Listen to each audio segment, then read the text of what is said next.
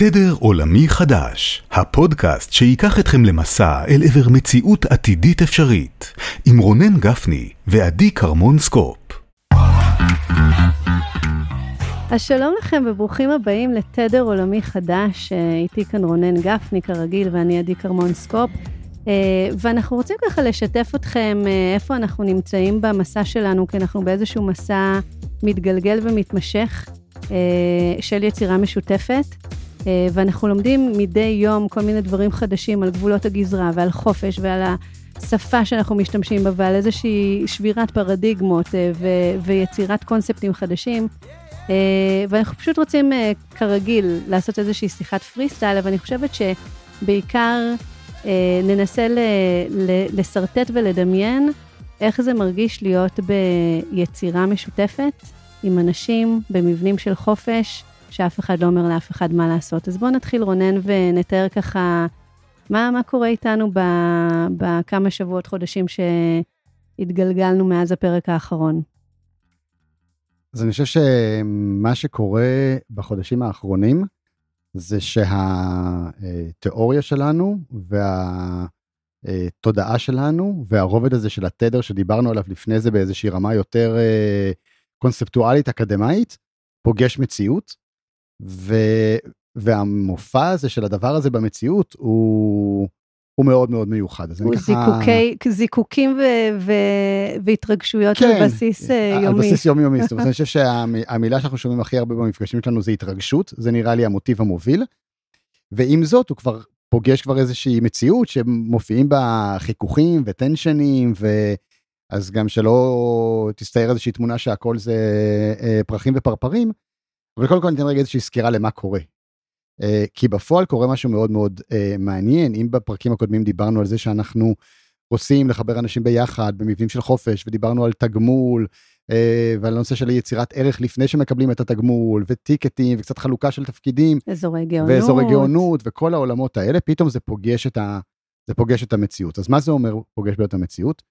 אז אנחנו כרגע, uh, משהו כמו בערך... Uh, בין 25 ל-30 אנשים, אני חושב שיש ככה איזה 25 בקבוצה שפועלת, ועוד איזה ככה בערך עשרה אנשים כזה מין שהם אורביטינג את העשייה שלנו ונותנים את המתנות שלהם באיזושהי, באיזשהו פורמט טיפה אחר, אז אנחנו כזה מין קבוצה של בין 25 ל-30 אנשים, שיצא לדרך עם הכוונה לעשות יצירה משותפת בעולם, בלי שבאמת ידענו מי עושה, מה עושים, איך זה ייראה. ובחודשיים שלושה האחרונים זה ממש התחיל להתגבש ל... אה, למוצר, שאותו אנחנו מקדמים, שזה הנושא של הכפרים, שאני כבר, אני חושב שדיברנו לא, על זה. לא, לא חושבת. אבל אני לא זוכר כמה דיברנו על זה, או אם בדיוק דיברנו על זה, אבל זה התחיל מזה שבעצם בנינו לעצמנו אה, מרחב מפגש ויצירה אה, בדמות של כפר אה, דיגיטלי, שזה מרחב שבו אנחנו יכולים להיפגש בצורה סינכרונית וספונטנית. זאת אומרת, זה איזושהי פלטפורמה דיגיטלית בדמוי זום, אודיו ווידאו, אבל היא רב-מימדית, זאת אומרת, מעבר לזה שנגיד בזום אנחנו יכולים לעשות מפגש שהוא חד-מימדי, שיחה אחת שמתקיימת ברגע אחד עם מסך משותף אחד, לנו יש מרחב שהוא, אה, שהוא רב-מימדי, זאת אומרת, ריבוי שיחות בריבוי אה, מרחבים, על ריבוי נושאים, בריבוי אה, טכנולוגיות, ש... ופתוח 24/7, אז זה המרחב שבו אנחנו מנהלים את היצירה המשותפת הזאת, ומרוב ש... התלהבנו מזה, כי זה גם מעוצב מהמם, הצבנו את זה מהמם, נקרא לזה ככה, זה לא מגיע מעוצב מהמם out of the box, ובגלל שזה גם סביבה שמאוד נעים להיות בה, והיא מאפשרת לנו באמת את המפגשים האלה, ומאפשרת את הרב גוניות של היצירה, ומאפשרת יכולות טכנולוגיות מתקדמות, והוספנו עליה יכולות uh, מתקדמות של uh, אה, AI ודאטאבייסים ובנייה של knowledge, knowledge base, גילינו מהר מאוד שמה שבנינו עבורנו הוא מוצר מהמם לעולם והתחלנו למכור את זה. וממש השבוע כבר אה, קיבלנו את ההזמנה הראשונה, זאת אומרת, הרעיון התיאורטי שיצרנו לפני כמה חודשים ודיברנו עליו בחודשים האחרונים, הופך להיות ביזנס אמיתי. זאת אומרת, יזמות אמיתית בעולם, עם לקוחות אמיתיים בעולם, עם כסף אמיתי שמתחיל אה, לנוע בתוך המערכת, מה שמייצר את ההתרגשות המאוד גדולה הזאתי, שהנה זה פוגש את המציאות וזה מתקיים. אני חושב שמה שמאוד מאוד מעניין בתוך הדבר הזה, כשאני רגע עושה זום אאוט וכשאני מספר על זה לאנשים, אנחנו יכולים כבר להרגיש את העוצמה של המודל החדש הזה, כי אנחנו בעצם הפכנו מאיזה מעבדה לסטארט-אפ. ובתוך הסטארט-אפ הזה יש עכשיו 30 אנשים שקמים בבוקר ויוצרים ערך, כשאנחנו, אה, מה שנקרא עם burn rate של 0 שקלים, דולרים, פאונדים, ווטאבר, איזה סימן שרוצים לשים ליד האפס הזה, כי אין לנו הוצאות על משכורות ואין לנו הוצאות על משרדים. אנחנו כולנו נותנים ערך ואנחנו נהנה ממנו כשתגיע התמורה. אה, אנחנו באמת באפס הוצאות על מרחבים אה, פיזיים. ככה שאנחנו פתאום בנינו איזשהו סטארט-אפ שהמקבילה שלו בעולם הסטארט-אפים זה חברה שהברן רייט שלה הוא משהו כמו איזה חצי מיליון דולר בחודש. וזה מאפשר לנו פתאום איזושהי תנועה שהיא אה, לא מתאפשרת בעולם הדיפולטי, כמו שקוראים לזה בעולמות המידברן. אה, וזה מייצר לנו כמה, כמה וכמה אה, מצבים מאוד מעניינים. קודם כל, אני חושב שיש לנו אוויר לנשימה, שבו מתאפשר אה, הניסוי הזה. כי הניסוי הזה מגיע עם הצורך שלנו להמציא כמעט כל דבר מחדש, בעיקר את השפה ואת התודעה ואת נקודת המבט שלנו, וזה דורש סבלנות, וזה דורש אוויר לנשימה. אז יש לנו רגע את האוויר לנשימה הזה, ו... וזה מאפשר לנו עכשיו רגע להיכנס טיפה יותר לעומק ולהסביר מה קורה שם. אז כרגע אנחנו נמצאים במצב שיש לנו סטארט-אפ, יש בו 40 אנשים, הם כולם, נות... 30 אה, אנשים, הם כולם נותנים את הערך שלהם לתוך היצירה הזאתי, הוא מחולק במבנה שלו, במבנה הולוקרטי שדיברנו עליו כבר בפרק השלישי, אם אני זוכר נכון, וזה מחולק למעגלים, יש לנו מעגל משפטי אה, פיננסי, ויש לנו מעגל טכנולוגי, יש לנו מעגל של עיצוב, יש לנו מעגל של אסטרטגיה, ויש לנו מעגל של ביזנס דיבלופמנט, ואלה המעגלים שקיימים לנו היום, אני חושב. אה, ואנשים בתוך המעגלים האלה לקחו טיקטים, זאת אומרת, גם על הנושא הזה אני חושב שקצת דיברנו, אבל אנחנו ניכנס לזה טיפה יותר לעומק היום. לוקחים טיקטים, לוקחים איזשהו תחום, איזה role and responsibility, שהקסם המרכזי בעיניי כרגע בתוך הדבר הזה, זה שבן אדם יכול להחזיק טיקט ביותר ממעגל אחד, וזה כבר נהיה מאוד מאוד מעניין. זאת אומרת, אני באופן אישי נמצא נגיד גם באסטרטגיה וגם בביזנס דיבלופמנט וגם בעיצוב, ואז נקודת המבט שלך על המרחב היא אחרת לגמרי. ואני רוצה להגיד ככה משפט אחרון אה, כרגע בהיבט האישי שלי, אני פתאום חווה במציאות הרבה מהדברים שדיברתי עליהם בהרצאות ובסדנאות כתיאוריה, כקונספטים, כרעיונות, אני פוגש אותם עכשיו ממש ביום יום הפרטי, הרגשי, האישי שלי. המולטי דיסציפלינריות הזאת, היכולת להסתכל מנקודות מבט שונות על מציאות מסוימת, על היכולת רגע לתת לאנשים לעשות את התהליך הפרטי שלהם. הרבה מהדברים האלה פתאום מקבלים נוכחות מאוד חזקה במרחב הפיזי. אז זה ככה, איפה אנחנו כרגע?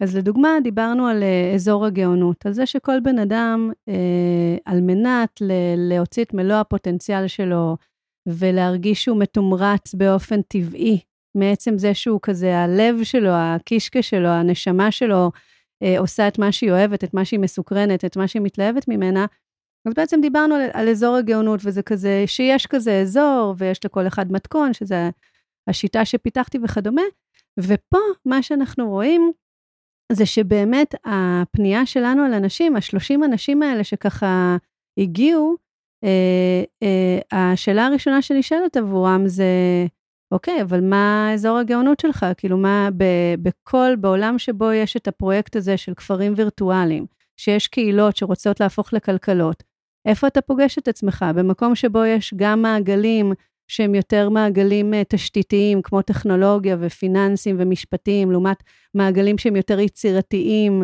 אה, כל אחד יש את היצירתיות שלו, ואני עושה כזה בגס, כמו המעגל של התוכן והעיצוב והאסטרטגיה והארכיטקטורה של הכפר, אה, לעומת המעגלים שהם יותר פונים אל, אל הקהילה עצמה, כמו המעגל שאחראי על ה onboarding או על חוויית הלקוח, אז בעולם כזה, של פרויקט כזה, איפה אתה משבץ את עצמך באזור הגאונות שלך? וזה משהו שבדרך כלל כשנכנסים לארגון, אז אומרים, אוקיי, זה הקורות חיים שלי, זה מה שעשיתי עד היום, ו- ולכן אני, מן הסתם, אני אהיה אה, בודק אה, אה, איכות. ואז מה שאנחנו רואים למעשה, שיש, כל אחד לוקח כזה את ה, את ה... קודם כל את המשבצת שלו, שזה כזה, ה, בוא נגיד, המקצועי שלו, נניח אה, רונן לקח את הפיתוח העסקי, ומישהי לקחה את העיצוב, כי היא מעצבת גרפית, ו, ומישהו לקח את הטכנולוגיה כי הוא יודע לפתח מערכות ואינטגרציה. אבל אז מה שאנחנו רואים, שברגע שההזמנה היא, אוקיי, יש לכם כובע אחד שלקחתם, אבל איזה עוד כובעים אתם רוצים לקחת בתוך העשייה הזאת? ואז מתחיל להיווצר משהו מאוד מאוד מעניין, שנוצרים מה שנקרא מקצועות תדר עולמי חדש. אלה לא מקצועות שהם הלחם והחמאה של העסק, אבל הם המקצועות שבעצם הם יהוו את האקס פקטור. ולמה אני מתכוונת? יש איזשהו בחור אחד שעובד איתנו, שהוא מומחה לבינה מלאכותית, זה משהו מאוד uh, מקצוע נדרש בימים אלו, אז לא נוותר אה, על זה שהוא ייקח את הכובע של הבינה מלאכותית, אבל בנוסף לזה אמר, תקשיבו, אני ממש ממש אוהב להגשים לאנשים חלומות. וזה מה שמדליק אותי וזה מה שכיף לי, ובכל ארגון אחר, אם הוא היה מגיע, אז בסדר, אחלה, אחי, לך תתנדב אחר הצהריים, פה אתה אלגוריתמיקאי ובינה מלאכותית, ואצלנו אנחנו אומרים, אדרבה, מעולה, אז בוא תרים טיקט, ובוא נחשוב ביחד, בתוך הפרויקט הזה של, של קהילות, איך זה יכול לבוא לידי ביטוי מישהו ש... הולך להגשים חלומות, או יש לנו מישהי שהיא מעצבת גרפית, אבל היא אומרת, אתם יודעים, כל החיים שלי תמיד קוראים לי לפתור בעיות אה, טכניות, בעיות של מחשב, בעיות של כל מיני דברים קטנים כאלה שכולם שונאים לעשות, ואני מתה על זה, אני חולה על זה. ואז אנחנו בעצם רואים שאנשים שמגיעים לסטודיו שלנו ולוקחים איזשהו אה, חלק, אנחנו קוראים לזה טיקט או כובע, בגלל שזה לא שלבן אדם יש תפקיד, אלא יש לו כל מיני ממשקים שהוא יכול להביא לידי ביטוי כל מיני צדדים שבו, ואז בעצם גבולות הגזרה של מישהו שמכיר ברמה המקצועית, פתאום נפרצים, קצת נפרץ המקצועי לאישי, קצת נפרץ בין התחביב שלי לבין המקצוע שלי הרשמי, וזו איזושהי, אה, איזשהו מקום מאוד מאוד מעניין שאנחנו חוקרים בהקשר הזה, שזה דוגמה אחת מיני רבות של איך בעצם לוקחים משהו של אזור גאונות, אבל הופכים אותו אה, לממש אה, למוד עבודה, זאת אומרת, נקודת הפתיחה היא, מה אזור הגאונות שלך, מה אתה, איך אתה רוצה להביא את עצמך בעולם, ואנחנו לא מסתכלים אם זה מתאים לנו לאיזושהי רשימה, אנחנו אומרים, אוקיי, אם זה הבן אדם, ואנחנו כל כך מתחברים אליו ודלוקים עליו, והוא כזה מוסיף אנרגיה ותדר טוב, אז בוא נראה איך אפשר גם לאפשר לצדדים האלה שלו לבוא לידי ביטוי.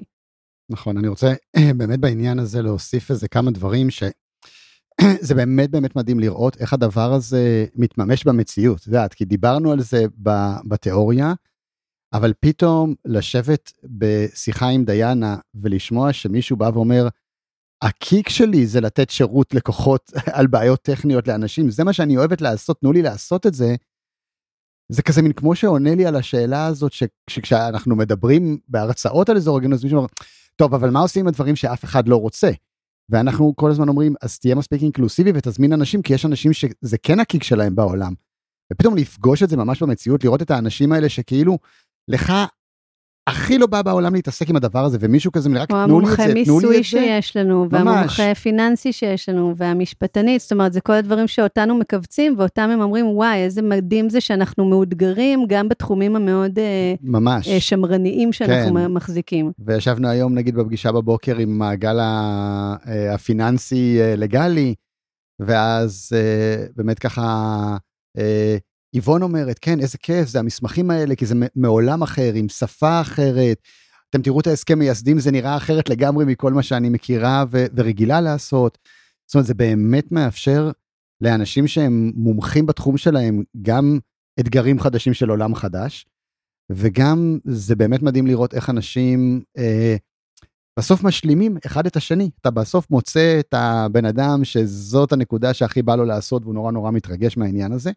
אז מה שרציתי להגיד זה שני דברים, זה שאחד באמת אה, נולד הדבר הזה שהוא ticket של gifting, שזה גם נושא נורא מעניין, זאת אומרת אני רוצה לתת מהמתנות שלי, אבל זה לא בדיוק איזה משהו שאפשר לתמחר אותו, או להגדיר שהוא חלק מה flow של היצירה, אבל עדיין אני רוצה לתת, אז, אז נוצר הדבר הזה שגם בא מעולמות ה Burn, וכזה מין אנשים פתאום נותנים את המתנות שלהם כחלק מהרצון שלהם פשוט לתת. והמתנות זה יכול להיות מי באמת אה, להעביר איזה הרצאה ל storytelling או להעביר איזה session על prompting ב Midjourney, אבל גם בעולמות המקצועיים אנשים נותנים את המתנות שלהם. וזה נראה אה, בפועל בצורה כזאת שאנשים נכנסים לאיזושהי פגישה של מעגל, הם לא מחזיקים בטיקט, זאת אומרת, הם לא הולכים לקבל תגמול על הנוכחות שלהם בפגישה, אבל הם שם כי הם רוצים גם להקשיב, והם שם כי הם רוצים לתת את התובנות שיש להם בלי שהם יתוגמלו על זה בכלל, הם פשוט רוצים, כי הם מבינים בזה. אני נגיד נמצא במעגל של הטכנולוגיה, בלי להחזיק טיקט בטכנולוגיה, כי גם מעניין אותי לשמוע את השיחות, וגם יש לי הבנה טכנולוגית ויש לי זמן פנוי, אז אני עושה את זה, ופתאום מישהו אחר נכנס ונותן את ה gifting שלו במעגל של העיצוב, כי הוא בכלל כרגע אחראי על איזה משהו אחר, אבל הוא מעצב במהות שלו, ונורא בא לו לעצב, אז הוא לוקח איזה ticket ב gifting של עיצוב, ויש משהו בתוך הדבר הזה ש, שפתאום השזירה הזאת, שדיברנו עליה לפי דעתי גם בשיחה הקודמת, ממש קורית בפועל. זאת אומרת, אנשים שזורים בתוך מעגלים, בתוך tickets, בתוך אחד, בתוך השני, ומקבלים פרספקטיבה מאוד מאוד מעניינת, וזה נראה לי כבר ייקח אותנו למה שקרה אתמול, נראה לי אולי עם סיוון. אני רק רוצה להגיד לגבי אה, אזור הגאונות, בחלק המאתגר שבזה, זה יש משהו נורא נוח בזה שאומרים לי, אומרים לי מה התפקיד שלי, אומרים מה השכר שלי, אומרים מה אחוזי ההעסקה שלי, אומרים לי מה אני צריך לעשות, עושים לי חפיפה, הנה זה, זה, זה, זה, זה מה שאת עושה. וכשיוצרים עולם חדש ומציאות חדשה, אז מזמינים אנשים בעצם אה, אה, לכתוב ולצייר אה, ביחד על איזשהו קנבס שהוא מוגדר, אבל ה, ה, התמונה הסופית היא לא ברורה, גם לא לי ולא לך, אנחנו כל הזמן מעידים על זה. ואז מה שאנחנו מוצאים זה שחלק מהאנשים, או ממש רובם ככולם, אה, פונים אלינו ואומרים, תקשיבו, אנחנו, אני, אני לא יודע בדיוק להגדיר כאילו, כאילו יש איזשהו... אה, חסם מחשבתי, וגם אני חושבת שזה אה, חסם רגשי ושל דמיון, שלא ימנו את השריר הזה של להגיד, בוא תדמיין את, ה, את העשייה הכי הכי מרגשת, הכי מסקרנת, הכי שמחוברת לתשוקה שלך, וזה כזה, אני צריך מראה בשביל זה, אני צריך עזרה בשביל זה, זה כאילו, זה, זה בלתי נתפס, וזה חבר'ה צעירים, 30, 40, 50, זה בלתי נתפס.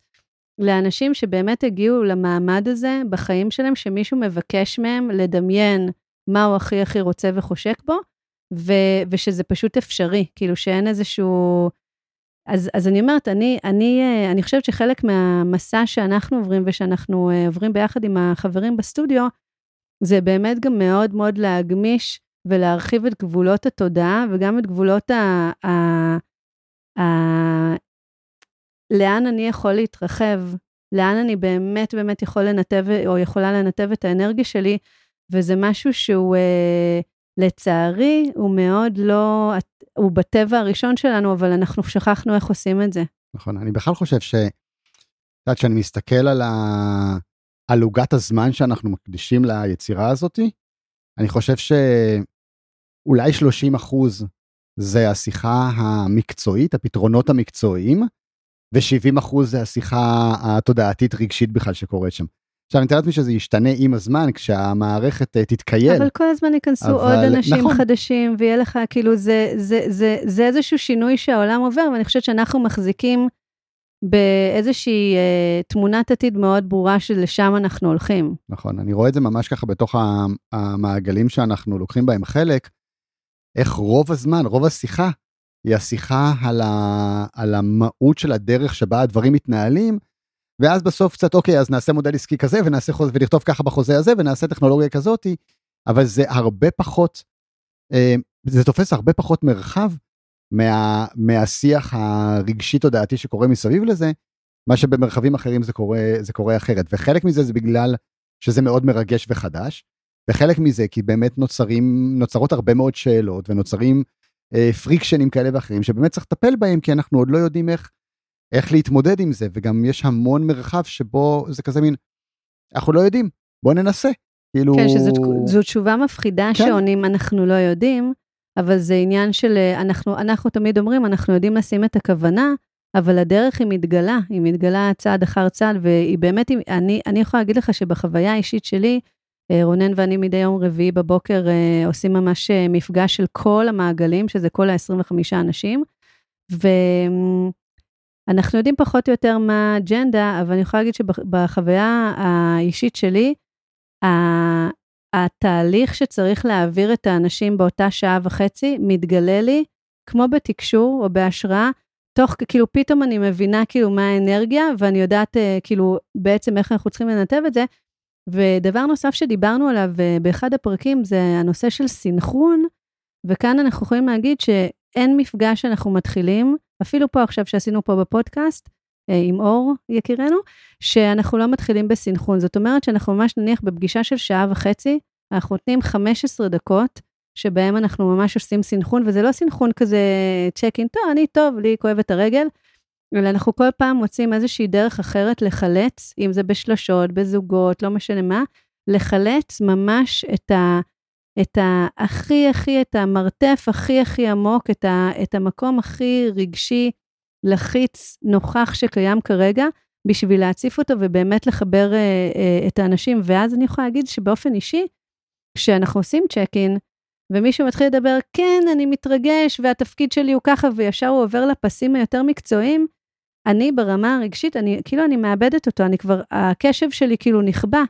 וברגע שמישהו בא ו, ובאמת באמת מביא צ'ק אין שהוא רגשי, מה שקורה זה אחרי רבע שעה, ובטח ששבוע אחר שבוע, באמת התדר של המפגש משתנה ממקום מאוד מאוד פונקציונלי, שאנחנו צריכים להגיע לאיזשהו יעד מסוים או מטרה מסוימת, למקום שבו אנחנו חבורה של אנשים מאוד שזורה, שבעצם מנסה לעשות איזשהו משהו גדול בעולם. הייתה לי, הייתה לי הבנה אה, לגבי הדבר הזה השבוע, אה, שבאמת, אתה, הרי שיצאנו לדרך, אה, וגם את יודעת בהרצאות ובזה, אנחנו כל הזמן מדברים על העניין הזה ש...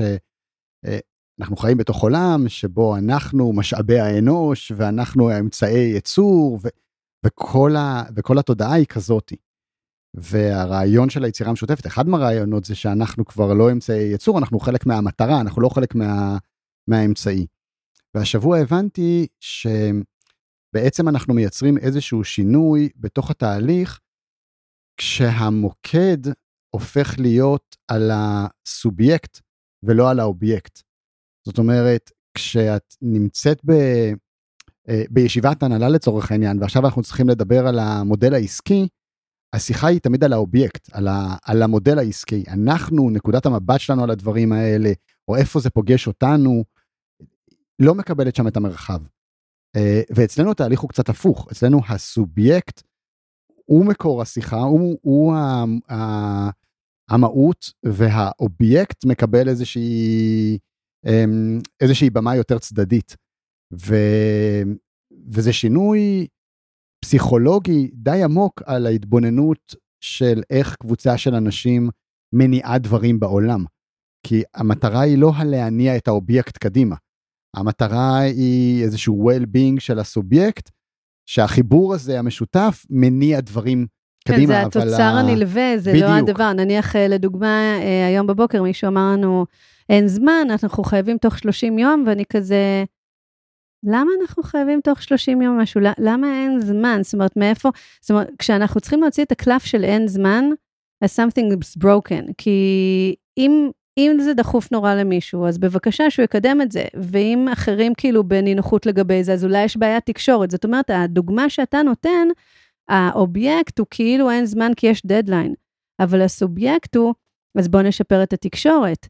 בוא נבין מה אתה צריך בשביל לקדם את הדברים אה, ולתמרץ אותך. בוא, נכון, כאילו, או למה נחזיר, זה מלחיץ אותך בכלל. למה זה כן. מלחיץ כן? אותך, כאילו, מה ה friction פה? זאת אומרת, להחזיר חזרה את השיח, או אנשים אומרים, אנשים לא יודעים, זאת אומרת, להכניס את השיח, לא, לא, רק מדברים בשם עצמך. וזה מביא אותנו לאחד הדברים שאנחנו נתקלים בו, שזה בכלל גם השפה והטרמינולוגיה, שאני חייבת להגיד שאני נהיית רגישה לזה. זאת אומרת, אם אומרים לקוחה, אז אתה עצרת אתמול את הדיון ואמרת, היא לא לקוחה, היא שותפה שלנו ליצירה. כי לקוחה זה כאילו, יש איזה חלון ראווה ויש איזשהו אה, מוסך מאחורה ו- ואי אפשר להראות את הדברים, ואיתנו אה, סיוון שהיא אה, אה, היזמת הראשונה שמביאה בעצם את הקהילה שלה, קהילת מעצבות אה, הפנים, אה, אה, לייצר כפר משלהן, היא חלק מהיצירה המשותפת, זאת אומרת, אנחנו מתייחסים אליה בתור מישהי שמחזיקה כובע. שהכובע שלה זה מנהלת הקהילה, היא, אה, לא יודעת, אחראית על המודל העסקי, אבל היא לא יותר חשובה או פחות חשובה, או בצד כזה של מתרס או בצד אחר. ואז מה שאנחנו בעצם רואים, זה שאנחנו מייצרים שפה, וכשמייצרים שפה, גם נוצרת איזושהי תרבות, וזה משהו שהייתי שמחה שאנחנו ככה ניתן מה... ממה שאנחנו רואים בפועל. אז אז בואי נדבר רגע על מה, ש... על מה שקרה אתמול, כי אני חושב שזו דוגמה ממש אה, גם מיוחדת וגם מייצגת של מה שהיה בעצם אתמול. אה, יצאנו לדרך עם הפרויקט הראשון של אה, סיוון, שזה כפר של אה, קהילת מעצבות, אה, מעצבות פנים, וכדי להשיק את הדבר הזה, עשינו את המפגש של יום רביעי בבוקר שלנו, כשנוכחים כולם, נוכחת סיוון, והמטרה של המפגש זה לעשות איזשהו, איזשהו מפגש שמאפשר לכל, לכל מעגל שמחזיק דומיין תוכן מסוים או אחריות מסוים, מסוימת, להתחיל לשאול את סיוון שאלות, ש... שהם צריכים תשובות עליהם כדי שהם יוכלו להתחיל לקדם את העניין הזה. רק כל מעגל קיבל עשר דקות להנחות את החלק שלו, כשההנחיה הייתה, תשאלו שאלות, כי אנחנו נמצאים בשלב בפרויקט שבו יש לנו המון המון שאלות, ואנחנו יכולים רק ללמוד מהשאלות, גם את המורכבות של הפרויקט וגם את ההסתכלות של כל מעגל. והיה משהו מאוד מאוד מיוחד בתוך המעמד הזה. כי גם אמרתי את זה אתמול, הזכרתי את זה לסיוון, יוצא לי לדבר הרבה עם... Uh, עם מעצבות פנים בכל מיני אה, אה, הרצאות שאני עושה. ובמשך שנים תמיד אמרתי, נראה לי שזה יכול להיות רעיון ממש ממש מגניב, שכשמתחילים איזשהו שיפוץ לאיזשהו לקוח, אז שמים את הלקוח במרכז ומביאים את כל בעלי המקצוע שהולכים לעבוד על הדבר הזה, כי גם אני יצא לי אה, לעבור כמה וכמה בתים ולשפץ כמה פעמים, וכולנו מכירים את המורכבות של הדבר הזה. בואו נשים את כל בעלי המקצוע, ובואו רגע נספר את הסיפור. אוקיי, מה המטרה של הבית הזה, ולאן הולכים זה, ומי האנשים, ומה חשוב להם, ומה האינסטלטור צריך, ומתי הוא צריך לקבל את זה בזמן אה, מהקבלן, כדי שהחבר'ה של החשמל יוכלו לבוא בזמן, וזה לא יהיה אחרי זה, אבל הוא לא עשה והוא לא עשה. ופתאום ממש חוויתי את הדבר הזה. זה היה מאוד מיוחד, קודם כל באמת להניח איזשהו קייס ולהזמין את כל המעורבים להביט על הדבר הזה מכל הזוויות האפשריות. זאת אומרת, היכולת שלך בכלל להקשיב לשאלות של מעגל אחר ולהבין מה מעניין אותם, למה הם זקוקים. תוך זה אתה יכול להבין מה אתה צריך לספק להם בתוך הדבר הזה. וגם היה פה מעניין, תהליך מאוד מאוד מעניין, כי בעצם יש כפר, הכפר הזה הולך להיבנות בהתאם לאיזה מפרט שמופיע בהצעה שעליה אה, סיוון חתמה, ועכשיו צריך לגזור מהדבר הזה את, ה, את המשימות. והייתה לנו שיחה מאוד מעניינת עם אחד החבר'ה שאומר אוקיי טוב אז אני אגזור את כל המשימות ואני כאילו ינהל את הפרויקט. ואז כזה מין אתה עצרת אותו ואמרת לו לא לא לא לא לא. כל אחד יסתכל על ההצעה הזאת ויגזור מתוך זה את המשימות שהוא מבין שהן בתוך עולם הדומיין שלו כי אין מישהו שמנהל את הדבר הזה. אין מישהו שמחלץ עבורך גם כי אין מנהל ואז ברגע שמישהו כבר מחלץ אז הוא כבר בודק ואם הוא בודק אז הוא כבר אחראי ואם הוא אחראי הוא כבר יכול לבקש ממישהו להזדרז ושברנו את כל המבנה. וגם, אני לא מחכה שמישהו יגיד לי מה המשימות שלי, אלא הנושא הזה של ה-self-management אה, נהיה מאוד מאוד משמעותי. קראת את הדבר הזה? ראית את התמונה הזאתי? תחלץ. עכשיו, אתה לא בן אדם בודד, אתה חלק ממעגל. זאת אומרת, זה לא רק האחריות האישית שלך ואולי פספסת משהו אז עכשיו ייפול הפרויקט, לא, אתם מעגל, בכל מעגל יש בין שלושה לחמישה אנשים. יש לכם את כל היכולות להבין מה בתוך הפרויקט הלא מאוד מסובך הזה, הוא בדומיין שלכם. עכשיו, הדבר הזה, את רואה איך אנשים נעים בחוסר נוחות בתוך הגוף שלהם, והצמרמורת עוברת להם כזה מין, ואז... ולאט לאט הם כאילו מתיישבים בתוך המבנה החדש הזה ומתחילים לשאול את השאלות, ומתחילים לחלץ את הדברים שהם צריכים. וזה ברור לנו לגמרי שיהיו דברים שיפלו בין ה... אמ, אה, בין המרווחים האלה, ויהיו דברים שלא יעבדו כמו שצריך, ויהיה מישהו שלא בדיוק הבין כמו משהו זה, ויהיה מישהו שחושב שהוא מחכה לאיזה תוצר ממישהו אחר ולא תקשר את זה ולא יקבל אותו בזמן. אבל גם במבנים ההיררכיים מלא דברים, מלא בלאגנים קורים. אבל אני אגיד לך מה ההבדל בעיניי, שכשדברים יפלו, אני רוצה לקוות, אוקיי? כי אנחנו ממש בהתחלה של אה, כבר דברים נופלים, שיהיה לנו כבר את הבסיס התקשורתי, ויהיו לנו גם את הכלים, את השפה, בשביל אה, לדעת איך אה, להתמודד עם זה. לדוגמה, בהולוקרטיה, אחד הדברים שרונן ואני רואים שהם הכי שימושיים, וזה באמת אה, חלק מה, מהשפה של הולוקרטיה, זה ניהול טנשנים. זאת אומרת, ממש ניהול מתחים. יש לך מין תיבה, כמו תיבת דואר נכנסת של ניהול המתחים, ומתחים יכולים להיות סביב פרויקט, אבל בדרך כלל זה סובייקטיביים גם, הם סביב, יש לי בעיה עם רונן, כאילו, יש לי מתח איתו. ו... ברגע שיש את השפה ואת המקום, היום עשינו פגישה שניהלנו מתחים, אז בעצם אוקיי, אז נופלים דברים, אבל יש לנו את הדרך לנהל את המתחים האלה, יש לנו את הדרך לתקשר.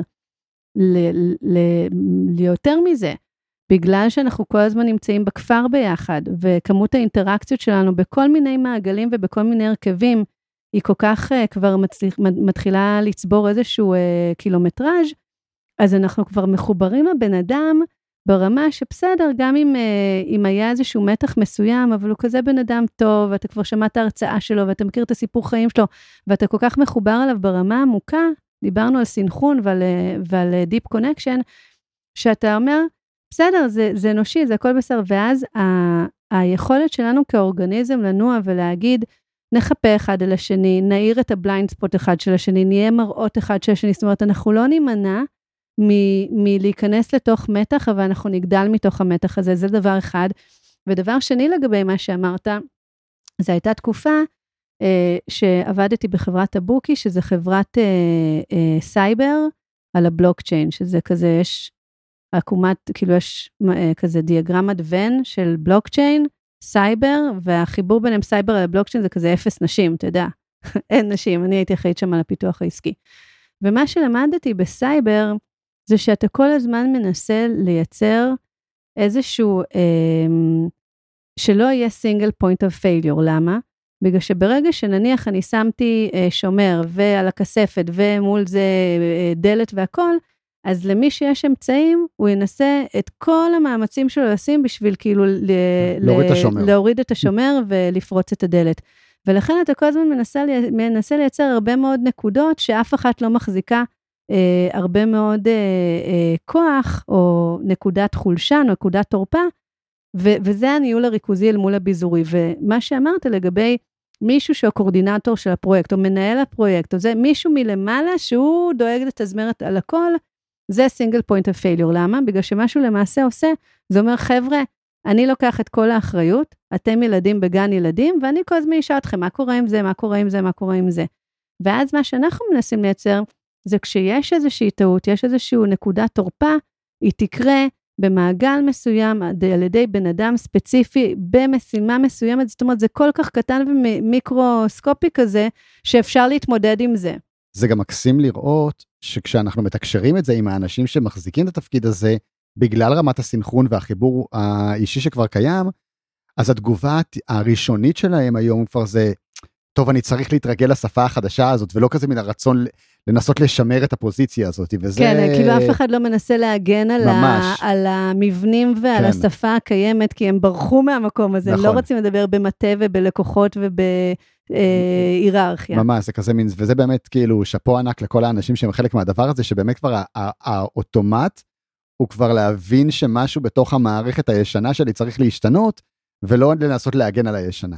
ומה שאמרת עכשיו מחבר אותי לעוד איזה עיקרון שהופיע אתמול מאוד מאוד חזק ובכלל אנחנו מקפידים עליו, זה הנושא של השקיפות, או אפילו ברמת ה... הייתי אומר שקיפות רדיקלית אה, ברמה מסוימת, זאת אומרת... יש משהו בשקיפות שעצם המילה, אנחנו גם אפרופו שפה צריכים למצוא משהו אחר, שקיפות זה כאילו, וואו, איזה פיצ'ר אתה כאילו, אתה, אתה מבין מה אני אומרת? כן. זה כאילו, מה, מה זאת אומרת שקיפות? זה כאילו, אתה, אתה מבין מה אני אומרת? כאילו, אנחנו צריכים למצוא איזה מילה, שקיפות רדיקלית. זה נהיה כל כך לא מובן מאליו שצריך מילה בשביל זה אבל כשזה מתחיל להיות מובן מאליו יותר אז זה כבר מילים אחרות צריכות להיות שם. בדיוק. אבל באמת היה שם משהו מאוד מיוחד בעניין הזה של השיחה הזאת היא, היא לגמרי לגמרי פתוחה זאת אומרת קודם כל אין מחסום בין החברה לבין הלקוח ואני עושה פה את הגרשיים באוויר האלה אה, כי זה כי עוד פעם סיוון היא לא, היא לא לקוחה היא. היא צד שמקבל שירות ומוצר בתוך היצירה המשותפת הזאת, אבל היא גם חלק מהיצירה המשותפת הזאת. אבל משהו בתוך המקום הזה שבאמת כל שאלה יכולה להישאל, המידע חשוף אה, לכולם, כולם יכולים לראות את כל המסמכים, כולם יכולים לשאול את כל השאלות. זה משהו שאת רואה שאנשים צריכים להתיישב לתוך המקום הזה, זה לא כזה טבעי, וזה מזכיר לי, אתמול הלכתי לראות את הסרט אה, אופנהיימר, שים רגע בצד את החוות דעת שלי על הסרט, אבל אה, זה מדבר על הנושא של בניית הפצצת האטום, ויש שם כל הזמן את השיח בין המדענים לבין אנשי הצבא. ואנשי הצבא כל הזמן מדברים על מידור, מידור, מידור, ו... ואז תמיד באים המדענים ואומרים, אה, הבנו אתכם, והולכים ומשתפים את כולם בהכל. כי, ואז אומרים גם כאילו, זה שהבנו אתכם לא אומר שאנחנו מסכימים איתכם, הבנו, אבל אי אפשר לעשות מדע בלי שבאמת אתה מחלק, עכשיו, זה ברמות אה, מטורפות, כי זה לא רק לחלוק את המידע עם כל המדענים ברחבי ארה"ב שעושים את זה, אלא הם גם אומרים בוא נשתף את המידע עם הרוסים, כי אנחנו נגד הנאצי, כאילו, בוא ניתן לכל מי שיכול לתת פתרון את כל המידע שנדרש, כדי שנוכל להגיע לדבר הזה כמה שיותר מהר. זו דוגמה מאוד מאוד אה, יפה לאיך שאתה בתהליך של יצירה שהמהות שלה היא חקירה ומדע והתפתחות, אז אתה רוצה מקסימום שקיפות.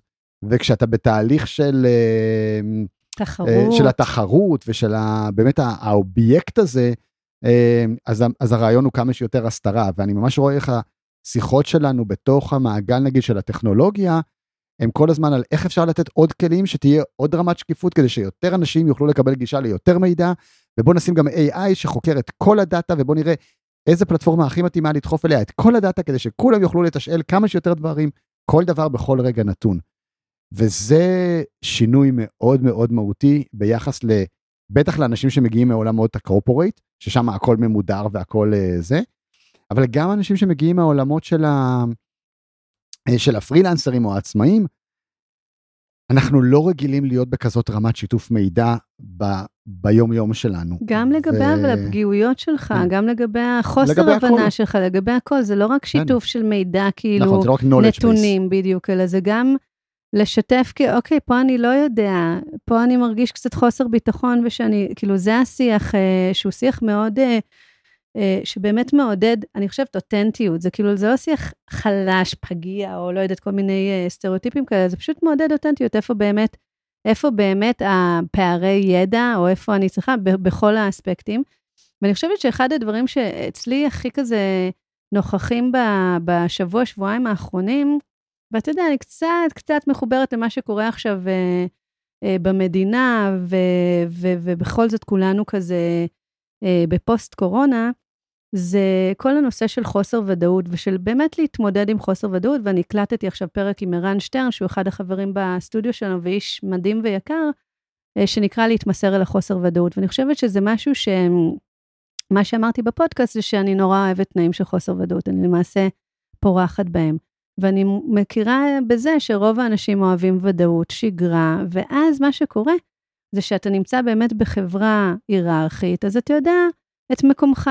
אם אתה הולך לפגישה, אני הייתי מלא שנים בקורפורט, אתה הולך לפגישה עם המנכ"ל, אז ברור כאילו שכל מי שדיבר עד עכשיו הוא בהמלצה בלבד, וכשהמנכ"ל מדבר, זה, זהו, זה רוח המפקד וזה מה שחותך את זה, זה לא באמת brainstorm, זה שמעתי אתכם, אחלה, זה מה שאנחנו הולכים לעשות, נכון? זה כאילו סוג הדינמיקה שיש בתנאים של, של ודאות. בתנאים של ודאות גם אנחנו נתקלים בזה הרבה, אתה יודע שבשני או 14 בחודש תקבל את המשכורת שלך ואתה גם יודע כמה המשכורת ואיך היא מחושבת. ואנחנו, מה שאנחנו מבקשים מהאנשים, זה בעצם לפעול ב, ב, מצד אחד בחוסר ודאות, ומצד שני ברמות של trust ושל התמסרות מאוד מאוד גבוהים. ואני חושבת שמעבר לזה שאפשר לדבר על איפה החוסר ודאות במיקרו-קוסמוס שלנו, איך מתגמלים, כל מיני מודלים וקונספטים שאתה ואני בנית, בנינו, אבל אני חושבת שה... היכולת שלנו כאנשים שעוברים תהליך מסוים, שהוא תודעתי והוא מחבר אותך באמת למראות שלך ולבליינד ספוטים שלך, היכולת שלך לתרגל חוסר ודאות במקום שזה by design חוסר ודאות, שזה כאילו אף אחד לא מנסה, אתה יודע, הממשלה תנסה לייצר כאילו הכל יציב, והכלכלה זה, והדולר בסדר, ו, ואנחנו לא, אנחנו ממש מאפשרים לאנשים לתרגל חוסר ודאות, ואז אני חושבת שמה שקורה, זה שאתה אתה ממש, אתה מקבל בעיניי איזה שהם כישורים לחיים שמאוד מאוד מאוד נדרשים בתקופה שאנחנו חיים בה, וגם בתקופה שאנחנו הולכים uh, לקראתה. אני רוצה, זה, אני רוצה לחבר את זה לעוד איזה משהו, כי אני חושב ש... קודם כל זה לגמרי לגמרי רלוונטי למה שקורה כרגע, אבל אני חושב שמשהו נוסף שמאפשר לנו להתמודד עם החוסר ודאות, ושוב, זה לא שבנינו פה איזה עולם מושלם, ויש הרבה טנשנים ופריקשנים, ועוד לא אה, בדיוק נכנס אה, אה, הכסף, וכשהוא יתחיל להיכנס, ובטח כשהוא יתחיל להיכנס בגדול, עוד דברים יקרו, ואנחנו בטח נעשה פה פרקים על ה, איך מטפלים בכל, ה, ה, אה, בכל הסערות ש, שמן הסתם עוד יגיעו בהמשך. אבל כן חשוב לי להגיד שהנושא הזה של היכולת להתמודד עם החוסר ודאות, מגיע כשהוא מתיישב על תשתית תודעתית של, אה, של well-being. למה אני מתכוון?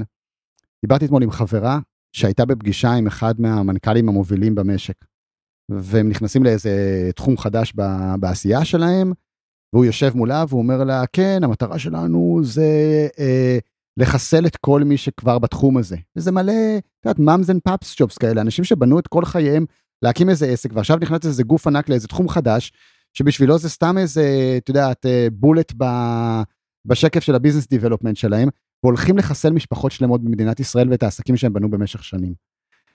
וכשאת, ושזה ה mindset ואתה נמצא בתוכו בחוסר ודאות, אז אתה בחרדה. כשאתה נמצא בחוסר ודאות, אבל אתה נמצא בתוך מרחב שבו אתה יודע שכל האנשים שנמצאים בחוסר ודאות עסוקים כל הזמן בלשפר את ה-well-being של האנשים שנמצאים בתוך החוסר ודאות הזה, עסוקים בלשפר את ה-well-being של הקהילה שבה הם נמצאים. אין אצלנו בכלל שיחות על, על, על תחרות בשוק. להפך, השיחות שאנחנו ניהלנו בימים האחרונים על ההסכמי מייסדים שלנו ודברים מהסוג הזה, אה, שהזכרנו בהתחלה, הייחודיות שלהם זה, זה ביכולת שלנו לייצר קוד פתוח ובהתחייבות החוזית שלנו לשחרר לעולם את כל מה שאנחנו עושים, once אנחנו מגיעים לרמת אנרגיה מסוימת, זאת אומרת אנחנו צוברים איזושהי אנרגיה מסוימת בשביל שנוכל להתנהל בעולם, אבל ברגע שהיא תהיה מספיק אנחנו משחררים את הדבר הזה לעולם, אנחנו מאפשרים לעוד אנשים ליהנות מה-IP שאנחנו בונים ולא ל- לרמוס אנשים אחרים. כשזאת ההוויה, אז החוסר ודאות הוא כבר, הוא ממקום אחר לגמרי, ואני חושב שהוא מייצר את היכולת לבנות עוצמה ולא חרדה. וזה מאוד מאוד מהותי, זאת יש אומרת... לי. יש לי איזושהי עוד תוספת לזה שחידדת לי את זה עכשיו, ש...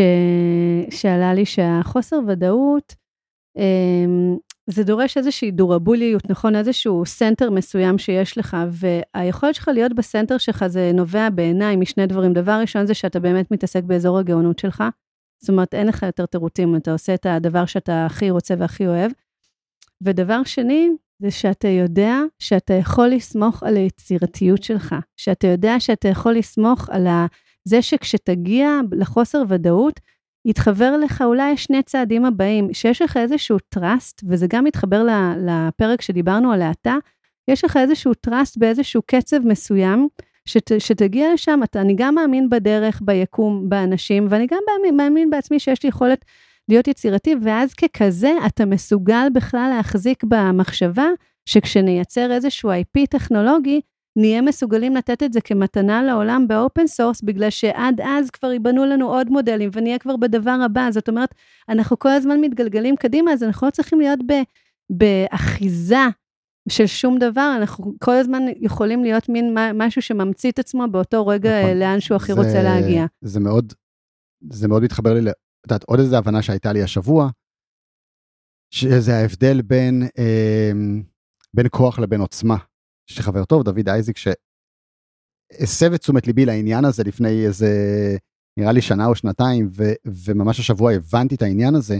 אנחנו בונים כרגע עוצמה של קבוצה של אנשים, אבל אנחנו לא בונים כוח, ויש הבדל מאוד גדול בין הכוח, החיצוניות הזאת, אני צריך להשתלט על כל השוק וזה יגיד עליי משהו, לבין העוצמה הפנימית הזאת שמגיעה מתוך ההבנה הזאת שתמיד מעיין היצירתיות ינבע בי ואני צריך לשחרר את הדברים החוצה ומתוך זה יגיעו דברים אחרים ואנשים יעשו אפליקציות חיצוניות עם מה שכבר שחררנו וזה יוליד לנו את הדבר הבא.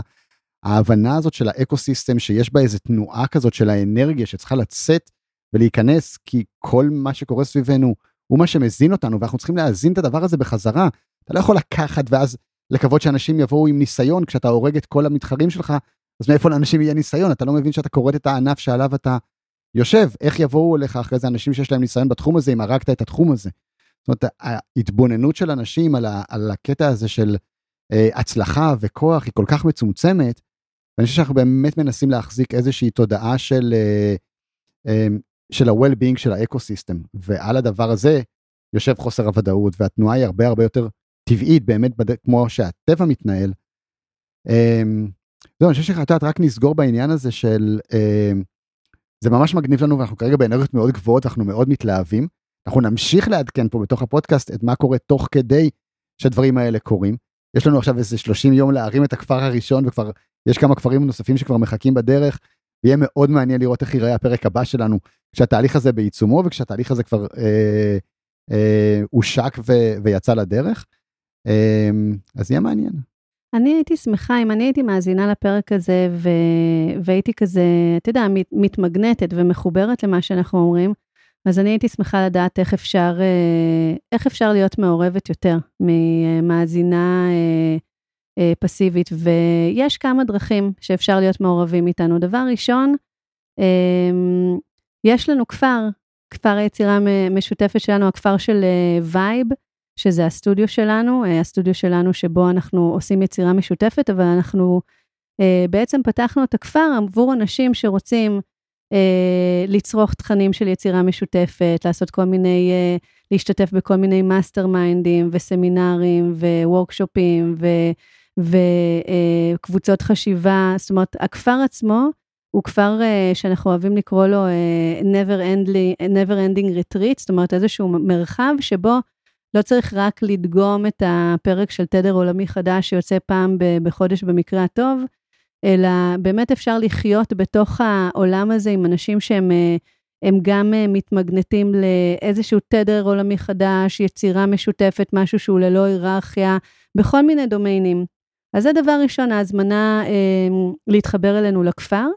והדבר השני, זה גם אם אני בעצם, אה, יש לי קהילה או מנהלת איזושהי קהילה או אני חברה בקהילה, היכולת של הקהילה לצאת מחוץ ל... אה, אה, פייסבוק המאוד מאוד, אני לא מסוגלת לכתוב כבר אף פוסט בפייסבוק, אני לא כן, יודעת, אני מתיישבת, לא, לא. לא יכולה, לא, אין, לא יכולה, אני לא, לא יודעת להסביר את זה אנרגטית, אבל מעבר לפייסבוק ומעבר לוואטסאפ, היכולת של לבנות באמת קהילה שיש לה מרחב, שהמרחב הזה מותאם לקהילה גם ברמה העיצובית, אבל גם ברמת סוגי התכנים שיש, ספריית ידע שיש, מפגשים אקראיים עם אנשים, זאת אומרת, כשרונן ואני, והחברים uh, בווייב מדמיינים כפר וירטואלי, אנחנו תמיד אומרים את זה, זה לא כאילו, אם היה לנו יכולת להיפגש פיזי, היינו מעדיפים להיפגש פיזי, ונו, אם לא, אז נעשה זום.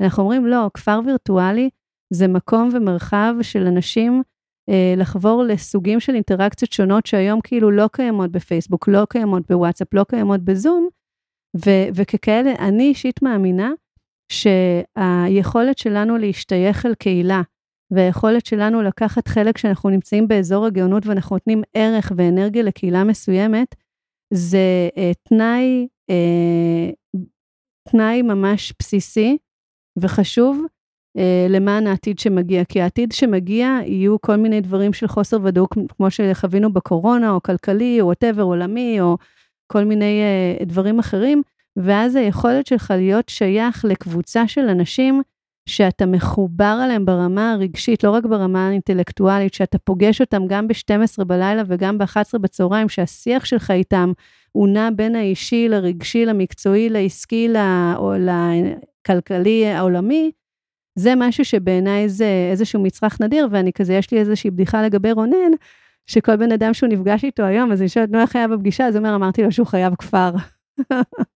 כן, לגמרי, אז באמת אה, לגמרי מוזמנים. Uh, הדרך להגיע לשם זה או ליצור קשר עם עדי או איתי או עם מישהו מהכפר שלנו שאתם מכירים והפנה אתכם לפודקאסט הזה במקרה. באמת שאנחנו מדברים על כפרים אז זה, זה גם uh, זה גם קהילות תוכן שקיימות היום זה גם צוותים בתוך ארגונים זה גם